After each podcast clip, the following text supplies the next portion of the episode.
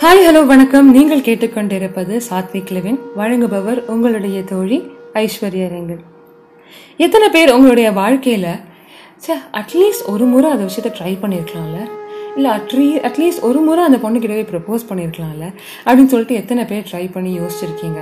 அந்த மாதிரி வருத்தங்கள் எத்தனை பேருக்கு இருக்குது யாருக்குமே இல்லை அப்படின்னு சொல்லிட்டு என்னை மாட்டி விட்டுறாதீங்க. பிகாஸ் பல முறை என்னுடைய வாழ்க்கையிலுமே சே அட்லீஸ்ட் ஒரு முறை அதற்கு நான் வாய்ப்பு கொடுத்துருக்கலாமே அப்படின்னு சொல்லிட்டு நான் பல முறை யோசிச்சிருக்கேன். என்னுடைய வாழ்க்கையில் கடந்த சில வாரங்களுக்கு முன்னாடி ஒரு மிக முக்கியமான ஒரு நபரை என்னுடைய வாழ்க்கையில் நான் சந்தித்தேன்.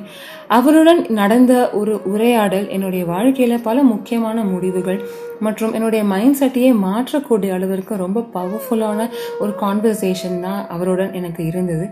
அந்த இம்பார்ட்டண்ட்டான கான்வர்சேஷன் என்னுடைய மனமாற்றங்கள் பற்றி தான் உங்களுடன் அந்த கதையாக ஷேர் பண்ணணும் அப்படின்னு நான் ஆசைப்பட்றேன். அது என்ன கதை அப்படின்னா ஃபியூ வீக்ஸ் பேக் ஒரு முக்கியமான ஒரு முதியவரை நான் சந்தித்தேன். பல வருடங்களுக்கு பிறகு அவரை நான் சந்திக்கிறேன். ஸோ எப்போதும் போல் வந்து இப்போ இருக்கக்கூடிய தகுந்த சூழ்நிலைக்கு தகுந்த மாதிரி எப்படி இருக்கீங்க? எல்லாம் நல்லா விசாரித்தெல்லாம் வந்து முடிந்த பிறகு அவர் வந்து மெதுவாக நீ என்னம்மா செய்கிற உன்னுடைய வாழ்க்கையில் நீ என்னெல்லாம் செய்து கொண்டிருக்கிறாய்? அப்படின்னு சொல்லி கேட்டார்.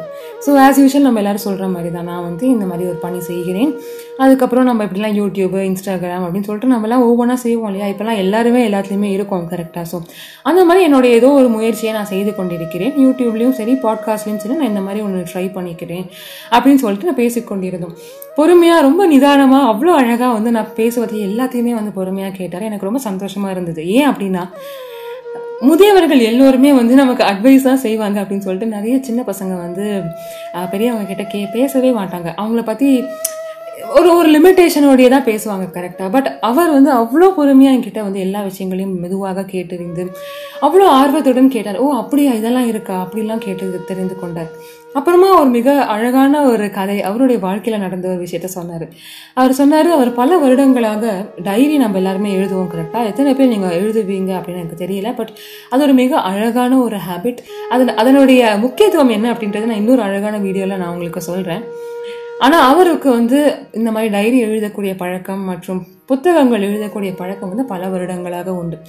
எனக்கு புத்தகம் எழுதக்கூடிய பழக்கம் இருக்குது அப்படின்னு சொன்னோன்னே ரொம்ப ஆச்சரியமாயிருச்சு. ஏன்னா இங்கே யாருக்குமே வந்து அந்த ஒரு மனிதர் வந்து எந்த ஒரு புத்தகத்தையும் எழுதி நான் பார்த்ததே கிடையாது.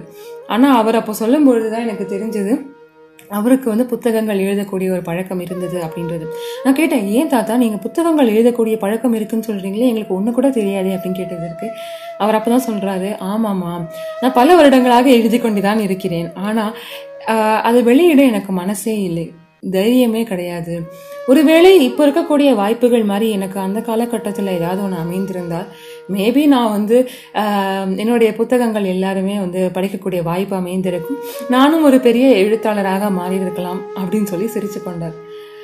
அவருடன் பேசிக்கொண்டிருந்த அந்த ஒரு பத்து பதினைந்து நிமிடம் தான் எனக்கு அந்த மண்டைக்கு மேலே பல்ப் எரியிற மாதிரி ஒரு அழகான விஷயம் தோணுச்சு.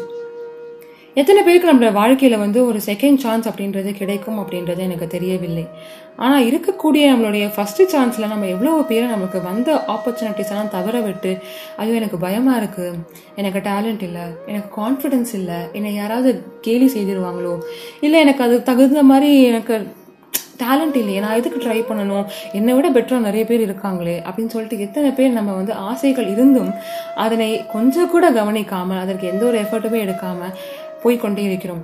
ஆனால் இவர் இந்த மனிதர் ஒரு எண்பது வயது இருக்கும். அந்த எண்பது வயது மனிதர் அவருடைய வாழ்க்கையில் சே ஒருவேளை நான் அதை பப்ளிஷ் செய்திருந்தால் ஒரு மிகப்பெரிய எழுத்தாளராக மிக பெருசாக ஆகணும் அப்படின்னு கூட இல்லை. ஆனால் அட்லீஸ்ட் என்னுடைய புத்தகத்தை எல்லாரும் படித்திருந்தால் எவ்வளவு நல்லா இருக்கும் அப்படின்ற ஒரு எண்ண தோன்றும் பொழுது இருக்கக்கூடிய அந்த வருத்தம் என் நான் கண்ணால் கண்டேன்.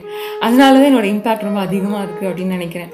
அந்த மாதிரி எத்தனை பேருக்கு லைஃப்பில் செகண்ட் சான்ஸ் கிடைக்கும் சத்தியமாக எனக்கு தெரிலங்க ஸோ உங்களுடைய வாழ்க்கையில் ஒரு விஷயத்தை நான் ட்ரை பண்ணி தோல்வி அடைகிறேன் அப்படின்ற ஒரு விஷயத்தை விட உங்களுடைய வாழ்க்கையிலேருந்து சே இது அட்லீஸ்ட் லைஃப் ட்ரை பண்ணி நான் சப்போஸ் சக்சீட் ஆகிட்டேன் அப்படின்னா அதை நான் ஏன் முயற்சி செய்யவே இல்லை அப்படின்ற ஒரு வருத்தம் உங்களுடைய வாழ்க்கையில் உங்களை உயிரோடு கொள்ளும். அதனால உங்களுடைய வாழ்க்கையில் எதுவாக இருந்தாலும் சரி தைரியமாக தன்னம்பிக்கையுடன் எந்த ஒரு விஷயத்தையும் உங்களால் முடிந்த எஃபர்ட்டுடன் கண்டிப்பாக முயற்சி செய்யுங்கள். கண்டிப்பாக அதற்கான பலன்கள் கண்டிப்பாக கரெக்டான டைமில் உங்களை வந்து அடையும். என்னுடைய வாழ்க்கையில் மிகப்பெரிய மாற்றங்களை உருவாக்கின இந்த கான்வர்சேஷன் உங்களையும் வந்து அடையணும் அப்படின்னு ஆசைப்பட்டேன். ஸோ உங்களுக்கு இந்த கதை கண்டிப்பாக பிடித்திருக்கும் அப்படின்னு நினைக்கிறேன். பிடிச்சதா உங்கள் ஃப்ரெண்ட்ஸ் கூட மறக்காமல் ஷேர் பண்ணிக்கோங்க. அண்ட் ஐஸ்வர்யா ரங்கன் அப்படின்ற என்னுடைய இன்ஸ்டாகிராம் பக்கம் மற்றும் யூடியூப் சேனலையும் மறக்காமல் ஃபாலோ பண்ணிக்கோங்க.